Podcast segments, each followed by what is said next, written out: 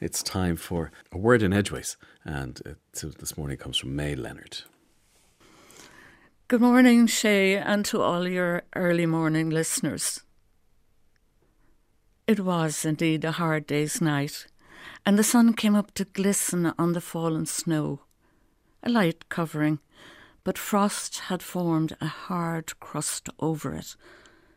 I stood by the window to admire the pretty scene, and I sighed, wondering when the weather would soften and allow me back to work in the garden again.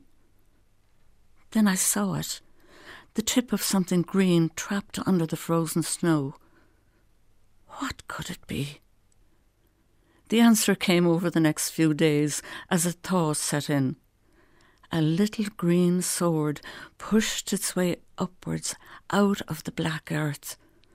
A snowdrop or to give it its correct horticultural name, Galanthus. It sounds like a knight of old, Galanthus. However, my garden dictionary tells me that Galanthus translates as milk flower. And if you think it looks shy, then you have to think again. It hangs its head to protect the precious dust within it from getting damp so that it can be pollinated by insects that survive in cold weather. Do you know, there are a number of legends about the little snowdrop. The one that grabbed my attention is when Adam and Eve were banished from the Garden of Eden. They were feeling cold, unwanted, and unloved. Back in heaven, a kindly angel took pity on them. She picked up a handful of heavenly snow and scattered it all around them. Those snowflakes became snowdrops and filled them with warmth and the strength to carry on.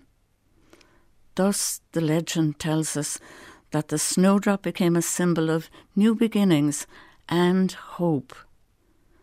To me, the snowdrop is a true harbinger of spring. It comes with the promise of new growth and the delight in its tiny flowers. My father often quoted a few lines from a poem by W. H. Davies. What is this life, if full of care, we have no time to stand and stare? This morning, I stand and stare at my one snowdrop, and it fills me with the warmth of new life and the motivation to face the day. Mae Leonard, who lives in County Kildare, and a word in Edgeways will be back again around the same time on Monday.